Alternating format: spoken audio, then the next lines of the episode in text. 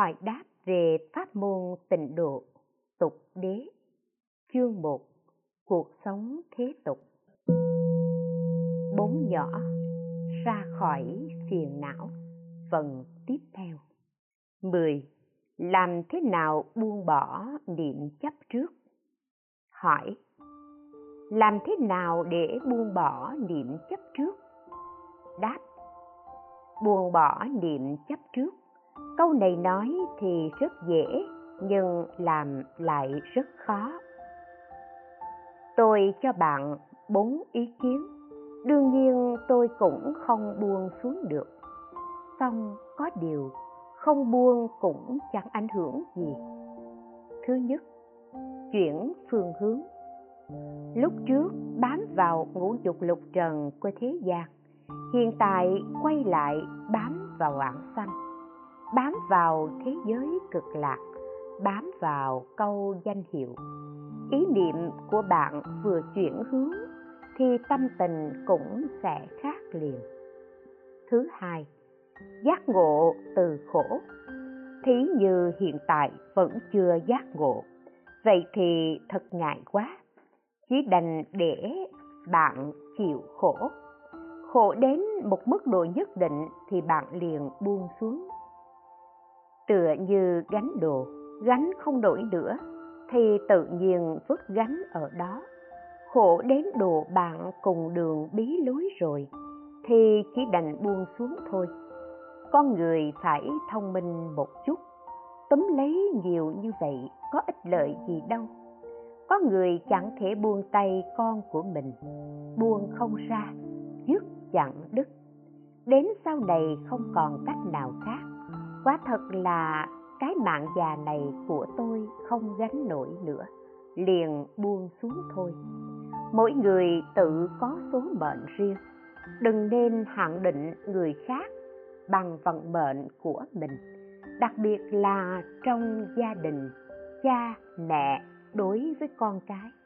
Bây giờ rất nhiều gia đình có quan hệ vô cùng căng thẳng, đó là do không biết cách giáo dục không biết cách xử lý mối quan hệ giữa cha mẹ và con cái. Giác ngộ cuộc đời từ những khổ đau đã trải qua. Có đau khổ thì mới gợi mở được sự giác ngộ của bạn. Sẽ thay đổi phương hướng. Thứ ba, niệm phật. Niệm phật tiêu trừ nghiệp. Vì sao con người không buông xuống được? Cũng bởi vì không có phước báo không có trí tuệ, nghiệp chướng sâu nặng. Bạn muốn buông người ta, nhưng người ta không chịu buông bạn. Vậy phải làm sao? Phải niệm phật. Niệm phật thì nghiệp liền tiêu, mối quan hệ tự nhiên sẽ xoay chuyển, từ từ cũng sẽ buông xuống thôi. Thứ tư, nghe nhiều và tư duy về phật pháp, tin sâu nhân quả, không buông xuống được là bởi vì không có nhận thức thấu triệt về nhân quả. Nếu như có một nhận thức rõ ràng về nhân quả, thì trong tâm tự nhiên sẽ tùy thuận, buông bỏ rất nhiều việc. Điều này đều phải dựa vào việc nghe nhiều và tư duy về phật pháp. Đương nhiên, những câu này nói nghe thì rất đơn giản, nhưng làm được thì phải bỏ ra rất nhiều công phu sức lực 11. Làm sao trừ bỏ tạp niệm? Hỏi, làm thế nào để trừ bỏ tạp niệm? Đáp, hy vọng điều này nói về bản thân chúng ta, không phải nói người khác. Người khác trừ bỏ tạp niệm thế nào? Làm sao để không lục đục đấu đá? Chúng ta không có biện pháp chúng ta chỉ bàn về bản thân chúng ta trừ bỏ tạp niệm là việc vô cùng khó khăn, bởi vì chúng ta đều là phàm phu tán loạn. Mặc dù trong sách liệt kê rất nhiều phương pháp, bản thân tôi cũng thử qua rất nhiều cách. Thế nhưng hiệu quả không rõ ràng. Xong, lúc trước tôi rất sợ tạp niệm. Tuy hiện tại vẫn không trừ bỏ được tạp niệm thế nhưng tôi không còn sợ nữa. Vòng niệm không thể sai khiến tôi. Như thế không phải được rồi sao? Trên thế giới này, nếu mong đợi phàm phu loại trừ hết sạch tạp niệm, vọng tưởng, tiêu diệt nó, thì tôi nghĩ đừng nên có vọng tưởng này thì hơn. Có vọng tưởng này, sợ rằng đến sau cùng lại bị bệnh tâm thần nếu bạn có thể hòa giải với nó, hoặc có thể cùng chung sống hòa bình, thì xem như bạn tu hành rất tốt rồi. Nó không khiến bạn điên đảo, không lật đổ bạn là được. Nếu không, thì ngày ngày nó đều hăm he, lật đổ bạn. Tạp niệm không có nguồn gốc, sinh rồi diệt, khởi rồi tàn. Nó chẳng là cái gì cả cũng không ảnh hưởng gì đến bạn 12. Làm thế nào mới có thể không so đo đấu đá? Hỏi, làm thế nào mới có thể không so đo đấu đá? Đáp, trên WeChat của tôi có một bài là đừng để họ lôi kéo, nghĩa là tôi nhìn thấy câu hỏi này rồi viết. Có người nói, người khác rất biết cách mưu tính, so đo, đấu đá. Ở cơ quan cũng có hàng xóm láng giềng cũng có. Đặc biệt giỏi bày mưu tính kế nhưng tôi đấu không lại người ta. Tôi nói tôi nói đấu không lại người ta thì đừng đấu với họ. Vậy thì giao tiếp thế nào? Bạn đừng để họ lôi kéo làm thế nào mới không bị họ lôi kéo? Chân thành đối đãi với họ. Sao cơ? Cái thằng đó xấu xa, gian xảo, dối trá như thế, mà tôi vẫn phải đối xử chân thành à. Mọi tính toán của tôi đều không qua mặt được hắn, vậy mà vẫn phải chân thành. Chẳng phải tôi sẽ tiêu đời à? Vậy chẳng phải tôi thiệt thòi rồi sao? Hoàn toàn ngược lại. Chắc chắn toan tính của bạn không qua nổi anh ta. Nhưng sự thành tâm thì anh ta lại không thắng nổi bạn.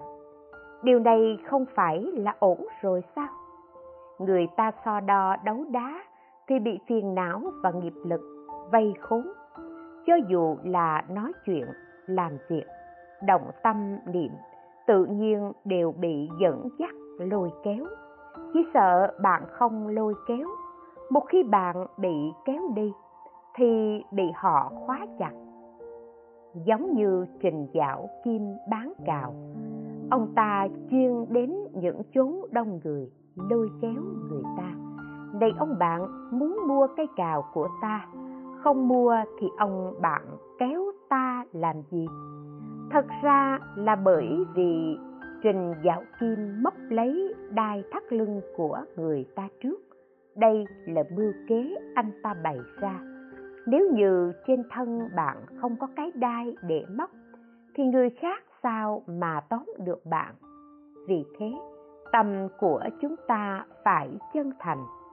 Chân thành nghĩa là dù cho người ta tâm kế đa đoan, nhưng bạn tuyệt đối không so đo với họ người thật thà thì ra lá bài thật thà, tâm hoàn toàn chân thành.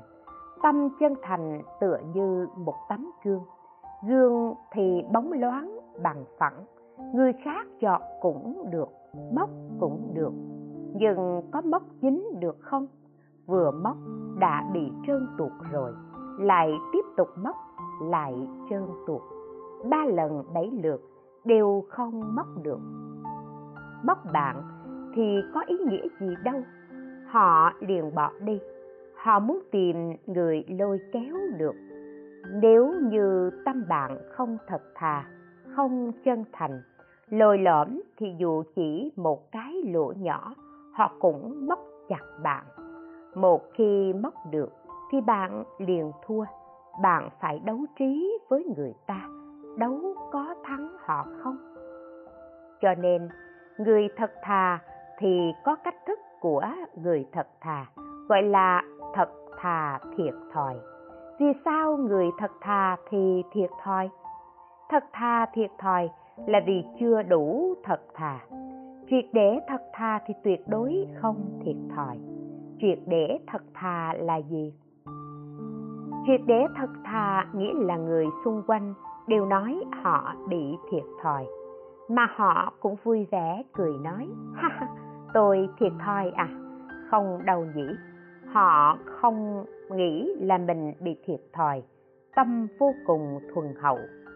Trong chúng ta, có rất nhiều người vẫn có chút không thật thà vì sợ thiệt thòi. Trong lòng đã đào sẵn cái hố rồi, đã chuẩn bị cái móc câu dài rồi, kết quả lại vẫn thua người ta vì thế, đừng nên nghĩ đến việc so đo, đấu đá phải đối xử chân thành với người. Người chân thành thì sống tự tại, thoải mái. Chúng ta có thể không có trí tuệ, có thể không có tiền tài, nhưng đừng đánh mất tâm chân thành. Nếu đã không có tiền mà lại làm ra vẻ ta đây giàu có, tiêu xài, phung phí, như vậy không chỉ không có tiền mà cũng chẳng có phẩm cách. Vì thế, không có tiền thì không có tiền thôi. Chúng ta sống trên thế gian này, nhất là người phụ nữ quán xuyến gia đình. Đừng nên so với người khác. Có người đi so sánh với người khác, thấy nhà người ta trang hoàng bằng thép không dĩ. Ta liền thay bằng đồng. Người ta làm bằng đồng thì ta đổi thành bạc. Người ta làm bằng bạc, thì ta thay bằng vàng, làm rất đẹp. Thế nhưng lại vay mượn tiền thì có ý nghĩa gì không? Mệt mỏi biết bao. Có như thế nào thì cứ dùng như thế ấy. Chân thành sống qua ngày là được rồi. Con người phải chân thành với chính mình, phải sống thanh thản tôi là kẻ ngốc nghếch. Chữ này tôi không biết thì không biết thôi. Cũng chẳng có gì to tát cả. Thừa nhận bản thân thua kém người khác là việc rất bình thường. Cây có cây cao, cây thấp, nhà có nhà to, nhà nhỏ. Người có đẹp, có xấu. Như thế thì an ổn. Mỗi người đều là cá thể độc lập. Dưới gầm trời này tôi chỉ là người là như thế thôi. Nhưng phật a di đà xem tôi như bảo bối. Tuy tôi chẳng ưu tú, chẳng xinh đẹp bằng người ta, nhưng phật a di đà nói tôi như vậy là được rồi. Như thế mỗi ngày, chúng ta đều sống vô cùng tự tại. Tôi cũng từng viết một bài với nhan đề là không việc gì thành cả năm an lành. Có người thời hiện đại xem trọng sự thành công. Nếu như không có dáng vẻ hào hoa, không có tiền giác lên mặt, thì khi bạn về nhà gặp cha mẹ hay tụ tập bạn bè, nhất là lúc hẹn hò bạn gái, sẽ cảm thấy không có thể diện. Đó là suy nghĩ của rất nhiều người trẻ tuổi. Thế nhưng thật ra điều đó không có ý nghĩa gì. Chúng ta sống trên thế gian này thảy đều một việc cũng chẳng thành tựu. Không có việc nào chúng ta tự mình có thể làm được. Thí như nói việc xây dựng chùa, có người nói, thưa sư phụ chẳng phải chùa của người sao? Tôi nói, tôi chưa từng chuyển một viên gạch không có góp một đồng tiền nào. Tiền đều do mọi người bỏ ra, cũng không vẽ ra một bản thiết kế nào. Làm sao tôi xây dựng nên chùa được? Vậy là ai lập nên? Tìm không ra người lập nên. Hỏi có phải anh thợ xây nên không? Anh thợ đáp, tôi làm việc xong lĩnh lương, đã về nhà từ sớm rồi, không phải do tôi xây đâu. Thợ cũng không nhận hỏi liên hữu, là liên hữu xây sao? Con chỉ tùy duyên cúng dường một ít tiền thôi ạ. À. nó là do nhân duyên hòa hợp, không một ai có thể tự xưng là mình làm cả. Trong kinh đức phật dạy rằng, không tạo tác, không có người tạo tác. Đối với phật pháp, tất cả đều là vạn pháp duyên khởi, tất cả mọi người tất cả mọi việc đều không phải do bất kỳ một người nào thành tựu được, cho nên gọi là không việc gì thành. Lại như việc hôm nay tôi giảng pháp ở đây, một mình tôi có thể đủ điều kiện giảng pháp sao? Tôi cũng là không việc gì thành. Nội dung tôi giảng đều ở trong kinh điển, là lời đức phật và tổ sư nói, không phải là của tôi micro, là người khác chế tạo ra. Còn cần có tính chúng, nếu có liên hữu không đến, thì tôi giảng ai nghe. Tất cả đều là nhân duyên. Bất cứ việc gì cũng đều như vậy. Trong những sự việc này, mỗi người chiếm tỷ lệ một phần tỷ tỷ. Lại tựa như xào rau. Xào xong dọn lên bàn liền nói bạn xem tôi xào dĩa rau này nè. Thật ra, rau do người nông dân trồng, ông trời nuôi lớn, không có họ, thì bạn có thể xào không? Bếp ga là người ta chế tạo, khí đốt khóa lỏng là được người ta dẫn bằng đường ống. Như vậy, nhưng vẫn cần tôi cầm mui xào mà.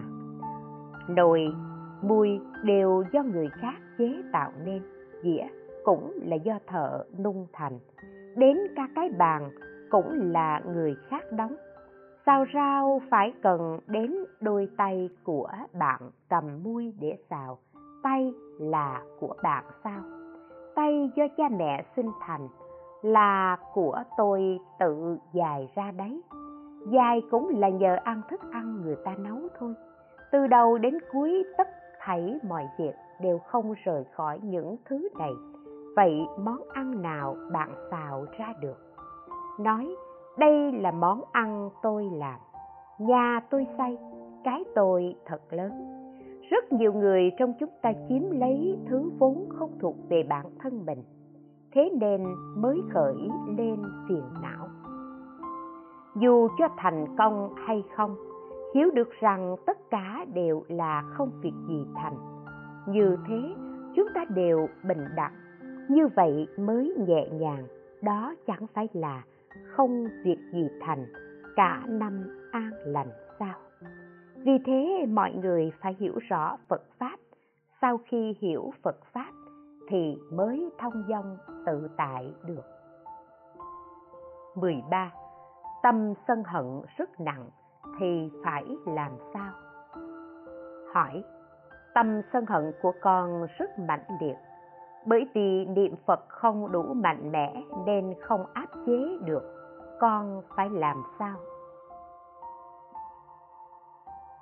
Đáp, một niệm sân hận nổi lên thì trăm vạn cưỡng nghiệp chướng đều mở ra. Bởi thế nên biết rằng ý niệm tạo ra rất nhiều nghiệp tội. Con người đều là chúng sanh sân si. Có người tâm tham mạnh hơn một chút, có người thì tâm sân nặng một chút. Tập khí của mỗi người đều khác nhau. Điều này cũng không phải chỉ nói hai ba câu mà có thể giải quyết được những lời tôi nói cũng chỉ trên văn tự để bạn tham khảo mà thôi thứ nhất, phải biết tâm sân là khổ, sẽ tăng trưởng nghiệp chướng của chúng ta khởi tâm sân hận thì người khổ nhất là bản thân mình. Thứ hai, thật ra tâm sân có mối liên quan với tâm mạng. Mạng chính là kiêu mạng, cho rằng ta đúng, người không đúng. Người vô lý, sai lầm. Vì thế rất sân hận, chính xác là do tâm kiêu mạng thúc đẩy, xúi dục.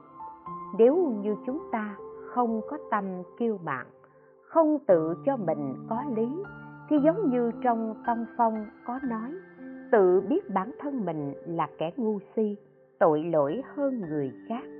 Thế thì chẳng có tư cách để nóng giận. Chúng ta có tư cách gì để nóng giận? Có tư cách gì để sân hận đây chứ? Nếu nghĩ như vậy, thì sự tức giận trong lòng liền tiêu tan thứ ba. Cố gắng suy xét trên góc độ của đối phương. Đương nhiên, khi tâm sân hận của bạn nổi lên, thì có thể không làm được như thế. Vậy nên lúc bình thường, hãy cố gắng luyện tập, đứng trên lập trường của đối phương. Hoặc là đợi sau khi lửa giận, lắng dịu, thì hãy suy nghĩ. Ai da, điều đối phương nói cũng có lý có quan điểm có thể tiếp thu được. Nghĩ như vậy thì tâm liền bình tĩnh. Trải qua mấy lần kinh nghiệm như thế thì có thể giúp bạn dập tắt hoặc chế ngự được sân hận. Thứ tư, tâm sân gắn liền với ngu si. Nếu không hiểu lý nhân duyên, ví như nói, tính cách của tôi khá nóng vội người khác làm việc, tôi không hài lòng. Sao mà chậm chạp như thế? Làm như thế không đúng. Liền bắt đầu nóng giận. Đó chính là ngu si. Bởi vì nó có nhân duyên, hoặc họ không được trải qua sự huấn luyện, hoặc là họ không giỏi về phương diện này. Những lúc đó, bạn nên đến giúp đỡ họ bạn tức giận thì họ cũng không thể làm nhanh hơn được đâu. Họ chỉ bị bạn dọa cho run sợ mà thôi. Lần sau gặp bạn thì run lại bẫy, càng không làm tốt, thế nên tức giận là ngu si. Nếu những điều này chúng ta cũng không thực hiện một cách chân thành, thế thì chỉ còn một con đường đó là khổ ngập đầu mới chịu quay lại. Thậm chí là có người chống cự đến nỗi thành bệnh. Niệm sân hận. Vừa khởi thì cao huyết áp, phúc huyết não, không còn dám tái phạm nữa. Bác sĩ nói, nếu còn tái phạm thì anh sẽ mất mạng. Vì thế người mang nặng tâm sân hận thường có duyên với bệnh trúng gió xét việc này vô cùng bất lợi đối với chúng ta, nên đừng tùy tiện hở chút liền xúc động, khởi niệm. Sân hận, tức giận vô cùng tiêu hao năng lượng, giảm bớt phước báo, hao mòn sức khỏe. Chúng ta không chỉ muốn tốt cho người khác, mà cũng vì có lợi cho bản thân. Con người vẫn nên bình tĩnh thì tốt hơn điều này liên quan đến tuổi tác và sự từng trải. Đã nhận thức được như thế thì cố gắng thực hiện. Ngoài ra, phải siêng năng niệm phật. Niệm phật nhiều thì lúc đối duyên xuất cảnh tự nhiên nhớ niệm phật, không cần phải gắn gượng niệm.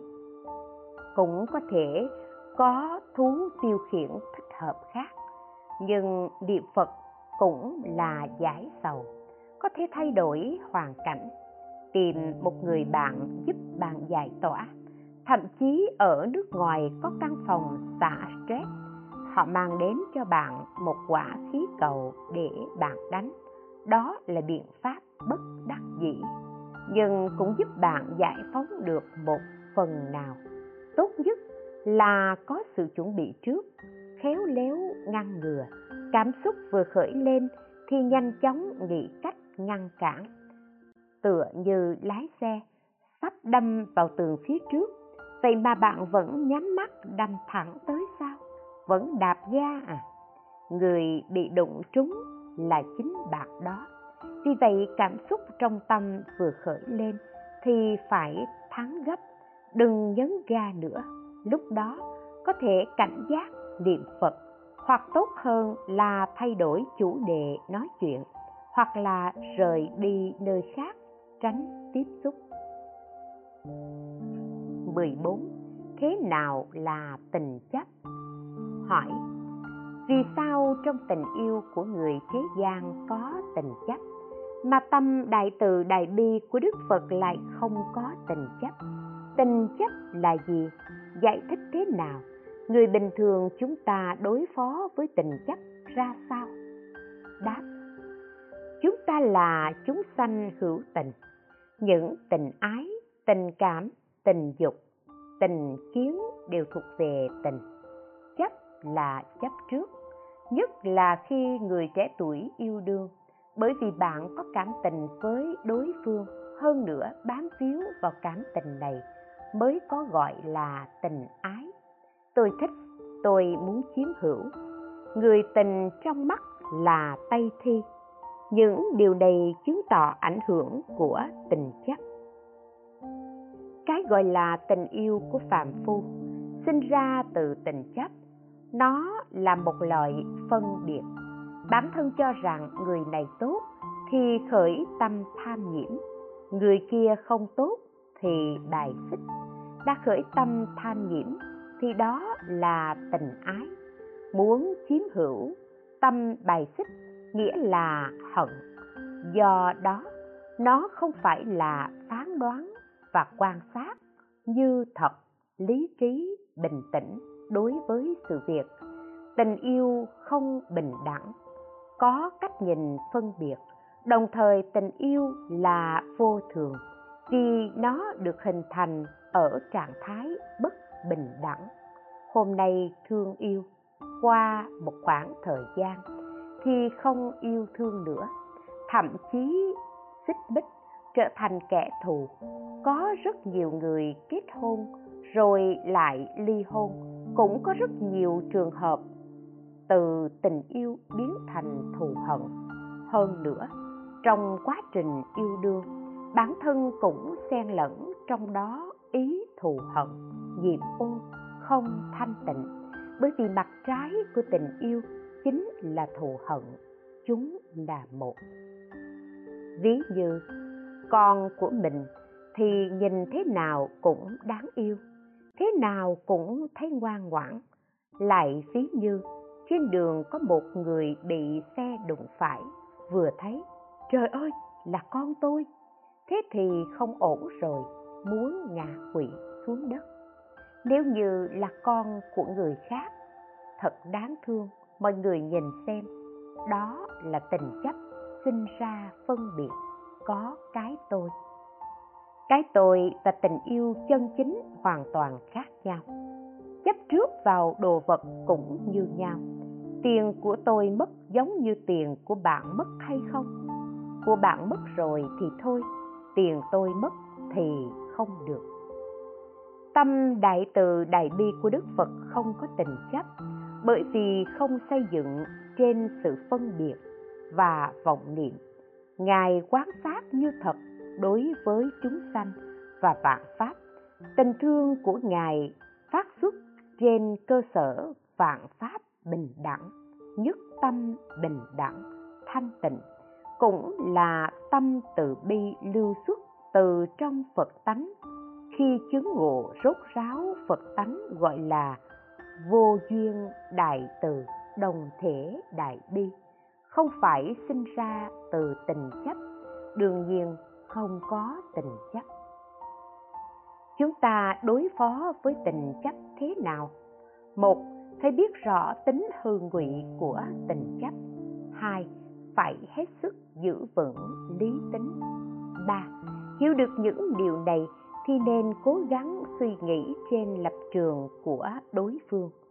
Suy cho cùng thì phần nhiều là kiến giải chấp thủ của bản thân. Bốn, chúng ta đã là phàm phu thì phải tùy thuận nhân duyên. Giống như vừa nói, tuy hiểu nhiều đạo lý như thế, nhưng con bạn bị xe đụng hoàn toàn khác với con của người ta bị xe đụng tuy biết đạo lý, nhưng không ích gì. Phàm phu không thể xử lý được tình chấp có người học phật pháp rồi kêu rao rằng, tôi bình đẳng, làm sao có thể chứ? Năm, niệm phật như thế thì sẽ tịnh hóa tình chấp dần dần thanh đạm, thăng hoa và lan tỏa vì tình thương rộng lớn. Đương nhiên, suy cho cùng thì phàm phu chúng ta vẫn khó phá vỡ cửa ái này bởi vậy cho nên, chúng ta phải vãng sanh thế giới tây phương cực lạc mới đạt đến rốt ráo viên mãn đại từ đại bi đó mới là phương pháp giải quyết triệt để nhất mọi vấn đề trong cuộc sống 15. Làm thế nào buông bỏ sự bám víu tình cảm? Hỏi Làm thế nào mới có thể buông bỏ sự bám víu tình cảm? Đáp Đây là vấn đề không dễ dàng, bởi vì chúng sanh cõi dục chứng minh tính mạng bằng dục, tình cảm cũng là một loại dục ái phương pháp chính là niệm danh hiệu trong kinh nói, có người tâm tham dục nặng, niệm danh hiệu bồ tát quán thế âm thì giảm bớt tham dục. Vậy chúng ta chuyên tu tịnh độ thì sao? Thì niệm danh hiệu phật a di đà danh hiệu phật a di đà có thanh tịnh quan hoan hỷ quan sẽ làm nhẹ bớt tâm tham dục của chúng ta. Nhưng để giải quyết hoàn toàn triệt để thì nhất định phải vãng sanh tây phương tịnh độ. Đã đến tịnh độ thì không còn bám víu vào tình cảm nữa. Ở thế giới này, có người chấp chặt vào tình cảm, nhất là người nữ. Hơn nữa, bây giờ có một số tiểu thuyết, phim ảnh, bao gồm cả những câu chuyện truyền miệng trong nhân gian, đều đang thổi phồng cổ suý tựa như tình cảm là chân lý vô cùng thần thánh, cao thượng, vĩ đại, hay ho. Nhưng thật ra nó là thuốc độc. Con người lại xem đó là của báo, vẫn đang tuyên truyền rộng rãi. Người trẻ tuổi nhao nhao trúng độc vái lại họ còn rất vui vẻ, phù hợp với trạng thái sinh lý và tâm lý của họ vô cùng si mê như vậy cũng đành chịu thôi thông thường bệnh si mê này sẽ mê bao lâu thường thì phải trở thành ông lão tóc hoa râm nửa đầu nhưng phần lớn trong số những ông lão đó vẫn có rất nhiều người ở độ tuổi 60, 70 vẫn chẳng thể chống cự lại tình cảm. Vì thế, việc này vô cùng rắc rối. Có người bám víu tình cảm, giống như thiêu thân lao vào lửa vô cùng khổ não. 16 làm thế nào dứt bỏ tà dâm? Hỏi, xin hỏi có cách nào dứt bỏ tà dâm? Đáp. Thứ nhất, hãy thực sự nhận ra được tai họa của việc tà dâm. Đó là một loại tham dục cũng là một thứ tánh tội căn bản của con người, hoặc là khuyết điểm khó lòng tránh khỏi. Vì thế, đầu tiên phải nhận ra tai họa của nó. Thứ hai, phải quyết tâm mạnh mẽ giống như tật xấu. Bạn không quyết tâm mạnh mẽ thì không được, không thay đổi nó được. Thứ ba, phải niệm phật ngưỡng nguyện đức phật gia hộ cho bạn sức mạnh này. Đương nhiên, nói về ba điều này, mấu chốt nhất vẫn là phải dựa vào sự thực hành của bản thân. Hỏi, làm sao con mới có thể bỏ đi tâm dâm dục? Đáp, chuyện này đương nhiên chẳng dễ dàng. Một là niệm phật nhiều, ánh sáng thanh tịnh của phật a di đà sẽ đoạn trừ dục niệm của chúng ta hai bình thường đừng nghĩ bậy cố gắng tránh ý niệm và nhân duyên tà ác không xem những thứ không nên xem ba nhất định phải cầu vãng sanh Tây Phương tịnh độ. Không cầu vãng sanh Tây Phương tịnh độ thì ở trên thế gian này đã không ra khỏi cõi dục, huống gì là nói đến thoát ly ba cõi. Dù cho thoát khỏi cõi dục sanh về cõi sắc, thì tương lai vẫn phải bị đọa lạc.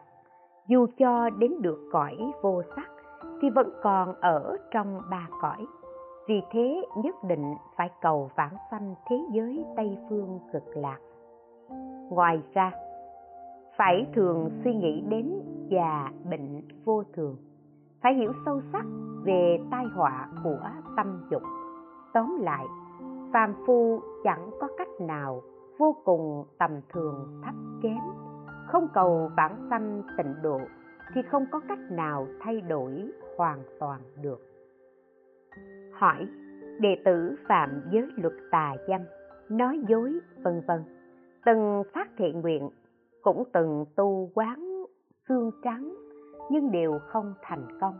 Xin hỏi sư phụ, đệ tử phải làm sao mới được? Đáp phàm phu chúng ta phát thệ hay tu quán xương trắng, căn bản đều không có tác dụng. Dù cho ngay lúc vô cùng hối hận phát thệ, thậm chí đầu ngón tay cũng có thể cắt đứt. Nhưng gặp cảnh, gặp duyên vẫn tật cũ, bộ dạng cũ, vẫn phạm lỗi như xưa. Tù quán xương trắng, quán thân người bất tịnh, quán rồi vẫn cảm thấy thân này còn sạch sẽ còn tốt đẹp.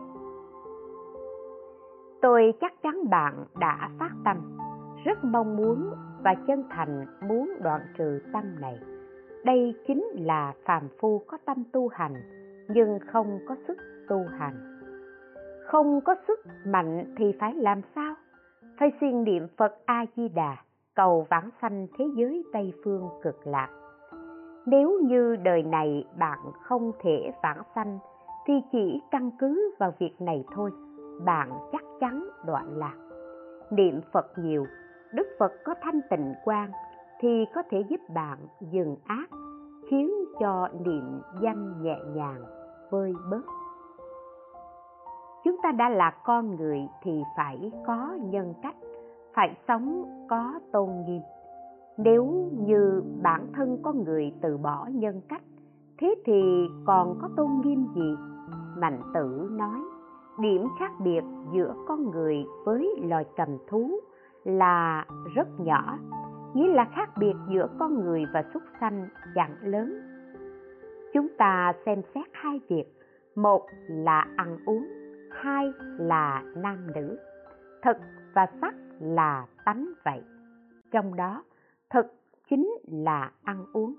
Bản thân ăn uống để duy trì mạng sống tồn tại của bản thân. Sắc là dâm dục, niệm dâm chính là để duy trì sự sinh tồn của chủng tộc. Ngoài hai phương diện này ra, những phương diện khác chúng ta không tì nhìn thấy. Tức là thấy chúng sanh, cõi người và súc sanh đều không có nhiều khác biệt. Con người cao quý hơn chúng sao? Con người phải ăn cơm súc sanh cũng phải ăn. Nếu như chúng ta chỉ biết ăn ăn ngon, uống ngon, thì chúng ta cũng chẳng khác gì loài heo. Heo cũng biết ăn ngon, uống ngon. Như thế không khác nào bỏ đi nhân cách, vậy thì khác gì súc sanh? Vì thế, chúng ta nên làm thế nào? Tại sao chúng ta phải ăn uống? Chẳng phải để ăn ngon, uống ngon mà là vì tu đạo nghiệp, vì thành tựu đạo nghiệp, vì tu đạo, thế nên không thể không ăn. Việc ăn uống như vậy mới có tôn nghiêm. Do đó, trước khi ăn, chúng ta niệm. Ngưỡng nhờ ơn di đà, ban cho bữa cơm này, lòng kính cẩn biết ơn, cung kính hoan hỷ dùng. Như thế chúng ta ăn mới khác heo ăn. Nếu không thì còn không bằng súc sanh. Súc sanh ví dụ như hổ, cho dù là nó ăn thịt, nhưng nó ăn no rồi thì không kiếm mồi nữa. Còn con người lại trăm phương nghìn kế nghĩ cách để ăn. Câu cá ở biển sâu, bắt chim ở trên trời, mò trứng trên cây, ăn khắp trên bờ dưới đất như thế con người còn không bằng súc sanh. Bởi thế con người tạo nghiệp càng sâu nặng hơn, đó là trên phương diện ăn uống. Ngoài ra còn có phương diện nam nữ. Tôi thấy động vật cũng tốt hơn con người. Động vật chỉ giao phối trong thời kỳ phát dục con người thì không như vậy. Là chúng sanh phàm phu thì chuyện vợ chồng cũng là điều khó tránh. Thế nhưng, trong việc này cũng phải có sự chánh tâm thành ý. Chánh tâm, chánh niệm mới có trang nghiêm. Rốt cuộc vì mục đích gì? Nếu như chỉ vì dục lạc của bản thân thì giống như tôi vừa nói là còn không bằng xuất sanh. Là phàm phu thì hai vấn đề then chốt. Nhất là ăn uống và nam nữ. Trên cơ bản đều vướng vào nghiệp lực. Nếu như vậy, thì đời sau của chúng ta vẫn được là thân người sao? Vì thế vẫn là ít nói về sự tu hành của bản thân. Mà niệm nam mô a di đà phật nhiều, cầu vãng sanh thế giới tây phương cực lạc, chỉ có một con đường duy nhất, chỉ có một môn tịnh độ mới có thể đi vào nếu chẳng vậy thì đời sau còn không bằng xuất sanh 17. Cách thoát khỏi đam mê, trò chơi và video trên điện thoại di động. Hỏi Từ nhỏ con đã thích xem phim, nhất là thích xem các chương trình tạp kỹ, giải trí, các tiết mục hài hước thú vị. Có khi chơi các trò chơi nhỏ. Bây giờ có điện thoại kết nối với mạng internet. Xem các video trò chơi lại càng vô cùng thuận tiện. Cả ngày nghỉ phép, con vừa chơi vừa xem. Nếu nói đây là ma túy điện tử thì rất chính xác. Phải chăng việc này không tốt? Từ góc độ của phật pháp thì điểm nào không tốt? Hơn nữa, con cũng không kìm lòng được, cứ xem mãi thì phải làm sao? Đáp. Điều này dĩ nhiên không tốt, đừng nói là phật pháp, mà ngay cả thế gian cũng không tốt. Vì sao? Bởi lẽ mê muội mất cả ý chí. Bản thân bạn cũng biết, nó đó là ma túy điện tử nó làm hao mòn sức khỏe, lãng phí thời gian. Việc làm này không có lợi ích gì cả. Hãy dùng thời gian tốt đẹp nhất của sinh mạng để làm những việc có lợi cho thân và tâm. Như tu học phật pháp, niệm phật, hiếu thuận cha mẹ, những việc này rất tốt. Mê muội trong các trò chơi có ảnh hưởng xấu đối với cơ thể, đôi mắt tâm linh, trí tuệ, trải qua thời gian dài sẽ trở thành căn bệnh thời đại. Có không ít thanh niên đều cảm thấy khó dứt ra như thế. Đó là một loại nghiệp lực của chúng sanh thời đại bây giờ. Lại hỏi, có khi con xem video hoặc là chơi trò chơi thật sự có thể nói không còn biết trời đất là gì nữa một khi bắt đầu thì tựa như có một luồng sức mạnh đẩy con vào đấy. Và những thói xấu, âm thầm, len lỏi vào nơi sâu thẳm trong tâm con. Nó cuốn con vào nơi tâm tối. Đôi khi con nhận ra thì nội tâm lại dày vò. Thế nhưng, thân thể dường như chẳng có sức phản kháng, không chơi thì thôi. Nếu chơi thì phải đến khi kiệt sức mới đi ngủ. Hôm sau tỉnh giấc, con vừa hối hận vừa nghĩ mà sợ. Mấy ngày tiếp theo, có lẽ con sẽ quyết tâm từ bỏ. Thế nhưng cũng lại nhanh chóng ngựa quen đường cũ. Giống y như lúc trước, con thấy những người nghiện ma túy trên tv bạn của con nói, từng thấy có người sức kiềm chế yếu kém nhưng chưa thấy ai kém như con cả. Con vô cùng lo sợ. Con phải làm gì đây? Đáp, tôi cảm thấy bạn có kinh nghiệm như vậy. Cũng có nhận thức này thì mong là bạn có thể quyết định ngay tức khắc, bỏ quách trò chơi ấy đi. Trò chơi vốn là thứ giả tạo. Nếu người nào sức tự chủ rất yếu khó mà khống chế bản thân. Thế thì phải quyết tâm từ giả trò chơi. Bạn có thể nhờ cha mẹ, bạn tốt cùng giúp đỡ bạn, nói, con không muốn như thế này nữa. Nhưng có lẽ hiện giờ sức con vẫn không đủ. Mong mọi người cùng giúp con. Đồng thời, hết lòng nương vào phật a di đà, niệm phật chân thành phát nguyện xin phật bồ tát ban cho con sức mạnh. Hễ bất cứ chuyện gì đều xuất phát từ tâm chân thành. Thật sự phát tâm như vậy thì phật bồ tát liền có cảm ứng. Hỏi, con trai con lên mạng chơi game thì quen một cô gái. Hiện tại hai cháu đã nhận giấy kết hôn. Thế nhưng thời gian rảnh rỗi mỗi ngày chúng đều lên mạng chơi game bỏ mặc những chuyện khác. Con rất khổ tâm, nên mỗi ngày đều niệm phật. Con phải làm thế nào để các con sớm bỏ chơi bời, quay về với cuộc sống bình thường? Đáp, những trò chơi trên mạng đã gây nghiện rất nhiều người. Quả thật là vấn đề rất phức tạp. Vậy phải làm sao? Càng thêm chán ghét thế gian này, càng thêm tinh tấn niệm phật. Chúng ta đều là phàm phu, năng lực lòng yêu thương đều có hạn. Bạn mong con sống tốt, con chưa chắc nghe lời bạn mà lập tức có sự thay đổi. Cậu ấy cũng không có cách nào cả. Cậu ấy cũng đang bị phiền não lôi kéo. Hơn nữa, bây giờ là thời đại cộng nghiệp vô cùng lớn. Vì thế, chỉ có thể gương mắt nhìn theo. Đây đương nhiên là chuyện rắc rối, bạn khéo léo, nhẫn nại, cố gắng, khuyên bảo, làm hết lòng.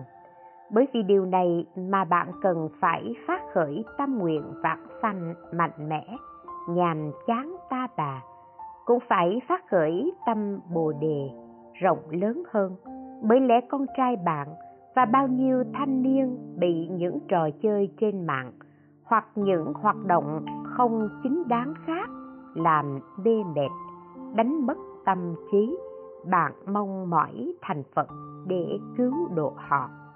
Vì thế, nhìn thấy những sự tình xảy ra xung quanh, chúng ta nghĩ đến nỗi khổ của chúng sanh, tự nhiên liền phát khởi tâm nguyện này. 18. Vì sao hoàn toàn nương vào Đức Phật mà bệnh vẫn không thuyên giảm? Hỏi, vì sao con đã hoàn toàn buông bỏ để nương tựa Phật A-di-đà, thế nhưng sức khỏe lại không tốt lên, hở một chút là bệnh vặt?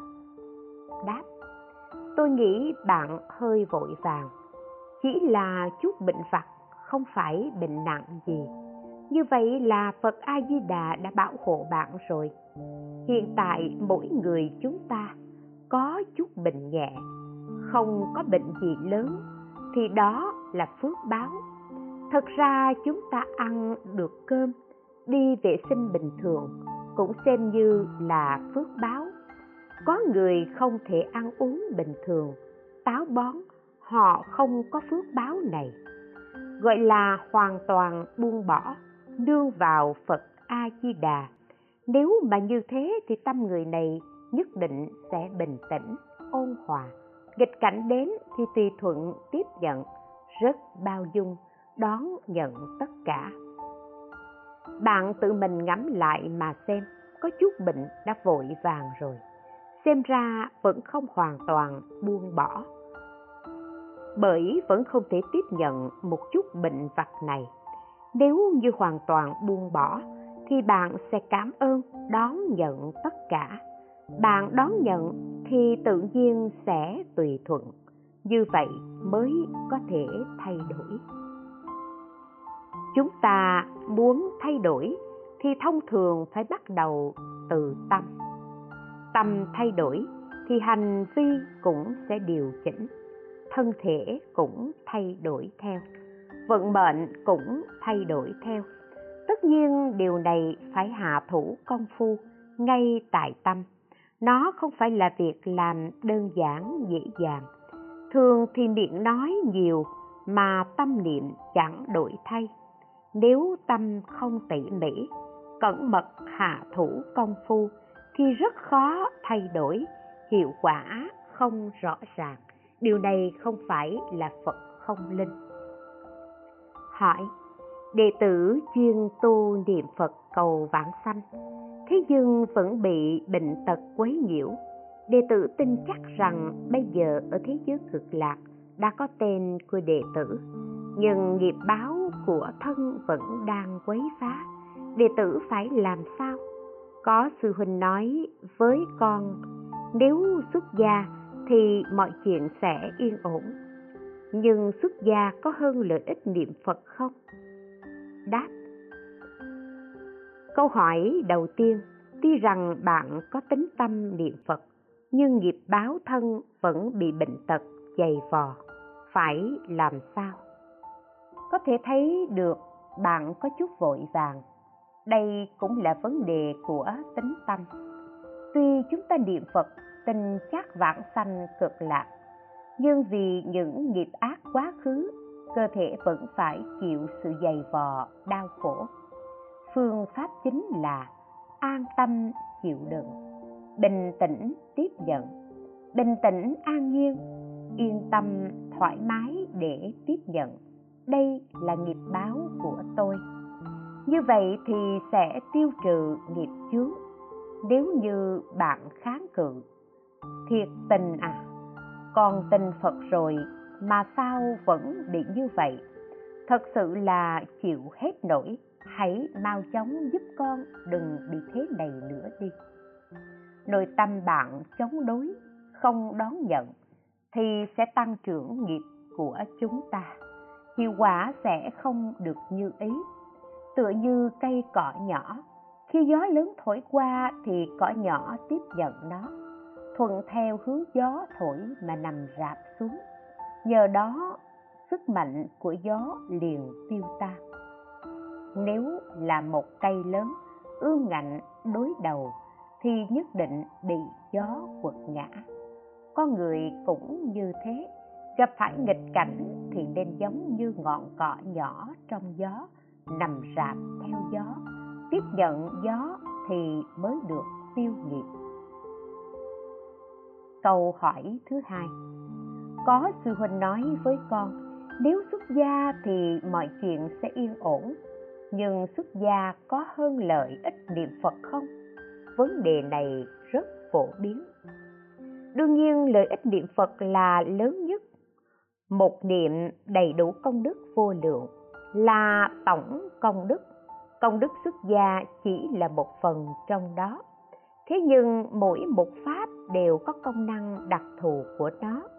Có bệnh mà xuất gia liền an ổn.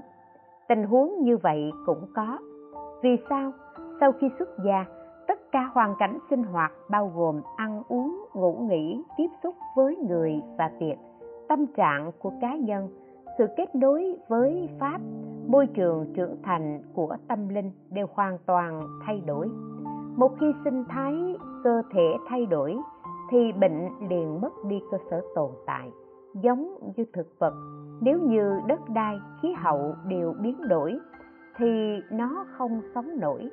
Bệnh tật hay những nỗi khổ đau khác thật ra là có gốc rễ, mà gốc rễ này cắm sâu, rất sâu. Chúng ta phải chịu được chèn ép của nó. Sau khi xuất gia thì có thể chặt đứt nhân duyên liên quan. Nếu như bạn cảm thấy đau khổ, thì chứng tỏ bạn vẫn chưa bước ra được. Thế nhưng, sau khi bạn xuất gia mà tâm vẫn giống như tại gia, thì lợi ích đạt được không lớn. Con người thay đổi tùy theo hoàn cảnh. Có người nói, tôi tại gia chính là xuất gia nếu như có thể làm được tại gia cũng giống như xuất gia, thì tâm cảnh thay đổi, đương nhiên tật bệnh cũng liền chuyển biến. Thế nhưng sống trong hoàn cảnh gia đình, nhìn thấy con cái, nhìn thấy bất cứ việc gì liền động tâm, động niệm, do đó chẳng dễ dàng xoay chuyển. Điều này không phải chứng tỏ công đức xuất gia hơn niệm phật mà là mỗi thứ đều có tác dụng khác nhau. Ví dụ nói, bạn đói bụng. Đói bụng thì phải ăn cơm. Lợi ích ăn cơm có thể hơn niệm phật sao? Nhưng không ăn thì vẫn đói. Niệm phật cũng vẫn đói. Đây là điều rất thực tế. 19. Bác sĩ không trị được bệnh thì có thể nhờ niệm Phật để trị bệnh không? Hỏi. Bác sĩ không trị khỏi bệnh có thể thông qua niệm Phật để trị hết bệnh không? Đáp, Bác sĩ không trị khỏi bệnh thì đó là bệnh nghiệp chướng, không thể điều trị bằng y thuật, tựa như vô phương cứu chữa gặp được biển thước, dẫu cho y thuật của biển thước cao siêu, nhưng không có cách nào chữa trị được tình huống như vậy có thể niệm phật tiêu trừ nghiệp chướng niệm phật bằng tâm cung kính chân thành 20. Cha mẹ của những đứa trẻ bị bệnh, niệm Phật, nương Phật thế nào? Hỏi, con trai con mắc bệnh tự kỷ, con vô cùng lo lắng về tương lai của cháu. Niệm Phật, nương tựa Phật, Phật A Di Đà sẽ sắp xếp ổn thỏa cho tương lai cháu phải không ạ? À? Con dẫn con trai đi niệm Phật, cháu ngơ ngác, không có tính nguyện có được vãng sanh không? Cháu không niệm Phật đàng hoàng, vừa kêu vừa la thì có tội lỗi không? Đáp nếu bạn thật sự niệm Phật nương hoàn toàn vào Đức Phật thì Phật A Di Đà nhất định sắp xếp ổn thỏa, dần dần sẽ có sự thay đổi. Tôi nương vào Đức Phật thì không cần lo lắng cho cháu nữa sao? Câu nói này cần phải biểu đạt chính xác. Không phải chúng ta nương tựa Phật A Di Đà thì không cần lo lắng cho con cái, mà chúng ta nương tựa Đức Phật là vì lo lắng cho con bậc cha mẹ ai mà không lo nghĩ cho con cái nhưng phần lớn đều là ngã chấp, bám chặt vào nhận thức, tình cảm của chúng ta. Như vậy thì không nên. Chúng ta nương tựa phật, nội tâm có phật làm chủ. Sau đó, hết sức yêu thương con cái, chứ không phải là tôi đã nương vào phật rồi, con cái ăn cơm, lên mạng hay đi học, tôi đều không ngó ngàng tới nữa không phải là như vậy.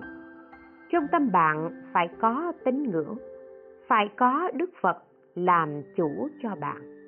Như thế, khi tâm có chốn nương tựa, sẽ trở nên rất bình tĩnh, không lo lắng như vậy. Việc nên làm thì bạn vẫn cứ làm. Đó là sự lo nghĩ chính đáng. Đừng lo sợ mù quáng bậy bạ nếu bạn không đương vào phật, hoặc là cứ cưng chiều, hoặc là cuốn quýt, thế thì hiệu quả của nỗi lo lắng này không tốt. Ngoài ra, trẻ con mắc chứng tự kỷ cũng phải suy nghĩ là do nguyên nhân gì, có liên quan gì với bản thân chúng ta hay không. Tóm lại, chúng ta nên có sự điều chỉnh thích hợp. Không có tính nguyện cũng có được vãng sanh không? Điều này không nhất định, nhưng rốt cuộc vẫn có lợi ích. Có thể giúp cháu gieo trồng thiện căn, tiêu trừ nghiệp chướng, tăng trưởng phước báo. Cháu không niệm phật đàng hoàng, vừa kêu vừa la thì có tội lỗi không? Không có tội lỗi. Hỏi, con trai con mắc bệnh tâm thần phân liệt. Nghỉ hè năm nay, cả gia đình con đã quy y sau khi uống rượu thì cháu nó nói những lời khoan đường của người bị nhập. Cầu xin sư phụ cứu cả nhà chúng con. Cháu nó cũng niệm phật tụng kinh. Đáp, thế giới này là thế giới đau khổ. Xem xong câu hỏi như vậy, trong lòng tôi cứ khắc khoải mãi. Đương nhiên tôi không có năng lực cứu cả gia đình bạn, nhưng phật a di đà có đầy đủ thần thông từ bi và đạo lực. Rốt cuộc phải làm thế nào để cứu gia đình đây? Đó là phải phát nguyện cầu vãng sanh thế giới tây phương cực lạc. May mắn là con trai bạn biết niệm phật, còn biết tụng kinh. Như vậy là đã rất giỏi rồi, vô cùng tốt. Mắc bệnh tâm thần phân liệt có thể là có nhân duyên nào đó. Ví dụ như áp lực quá lớn, phiền não nhưng có niệm phật nói từ pháp thân tuệ mạng thì cậu ấy vẫn còn có hy vọng. Pháp thân tuệ mạng không mắc bệnh tâm thần phân liệt. So với thân thể mắc bệnh thì pháp thân tuệ mạng mạnh mẽ hơn nhiều. Có người rất khỏe mạnh, không bị bệnh tâm thần phân liệt. Thế nhưng họ không niệm phật, ngã kiến rất nặng, vô ngã cho rằng có ngã, chấp trước là ngã. Điều này chẳng phải cũng là phân liệt hay sao? Phân liệt cái ngã ra, việc này không tốt. Vì thế tôi nghĩ phật, bồ tát cũng có cách nhìn như vậy. Đương nhiên là con trai bạn rất đáng thương. Nhưng so với những người không niệm phật thì con trai bạn vượt trội hơn nhiều bởi vì đối với phật bồ tát thì bệnh thân thể chỉ là việc nhỏ, không đáng kể. Các ngày trị khỏi bệnh của bạn là việc vô cùng đơn giản. Nếu như bạn không niệm phật thì chẳng có cách nào trị hết bệnh. Chỉ cần niệm phật thì hạt giống phật hiệu mang đến sức mạnh, chắc chắn có cách trị khỏi bệnh. Còn nếu như không niệm phật thì dù khỏe mạnh thế nào chăng nữa, mà làm kẻ trộm cướp đọa vào ba đường ác, thế thì không cách nào cứu được. Vì vậy con bạn vẫn còn có hy vọng. Cũng giống như máy niệm phật, thân máy niệm phật bị rơi vỡ, các bộ phận rơi tứ tung. Thế nhưng nó vẫn có thể phát ra tiếng niệm phật, thì đó vẫn là máy niệm phật tốt bên ngoài đấy niệm phật nguyên vẹn, thế nhưng không phát ra tiếng niệm phật. Thì, thế thì mấy niệm phật này có phải là mấy tốt không? Không phải, nó là mấy hư. Do đó, xem xét từ phương diện phật pháp, thì phật tánh của mỗi người thể hiện thế nào? Bạn có thể niệm ra câu phật hiệu, chứng tỏ phật tánh của bạn không bị mai một đương nhiên, phật tánh sẽ không thay đổi. Sức mạnh của phật tánh đang phát huy tác dụng bình thường. Kết quả có người dường như biết, thi tiến sĩ, biết viết văn, biết nói chuyện, nhưng họ không niệm phật. Có rất nhiều tà kiến. Phật tánh của họ hoàn toàn bị che đậy. Hai loại người này, ai mới là người càng đáng thương hơn? Theo tôi thì, người mắc chứng tâm thần phân liệt, biết niệm phật hơn hẳn những nguyên cứu sinh, tiến sĩ không biết niệm phật.